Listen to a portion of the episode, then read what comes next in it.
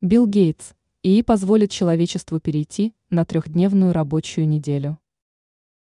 Согласно прогнозам Билла Гейтса, развитие ИИ позволит человечеству перейти на трехдневную рабочую неделю.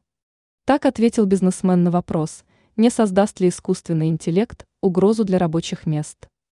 Миллиардер считает, что в будущем машины будут производить все, даже еду.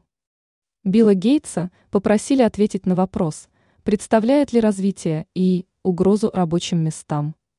Подробно и прямо миллиардер отвечать не стал, заметив лишь, что в скором времени люди больше не будут так много работать.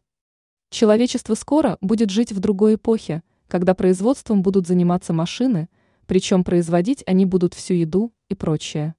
Если в конечном итоге вы получите общество, в котором вам придется работать только три дня в неделю, это, вероятно, нормально – Приводит РБК заявление Гейтса со ссылкой на интервью для подкаста «Вот Now» на платформе Spotify.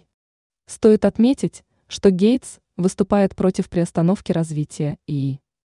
Эпоху И бизнесмен назвал революционным достижением, однако предвидит риски, связанные с внедрением нейросетей.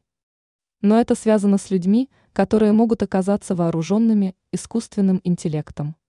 Напомним, что ранее Илон Маск и Стив Возник, а также более одной тысячи специалистов выступили с призывом приостановить разработку продвинутого ИИ.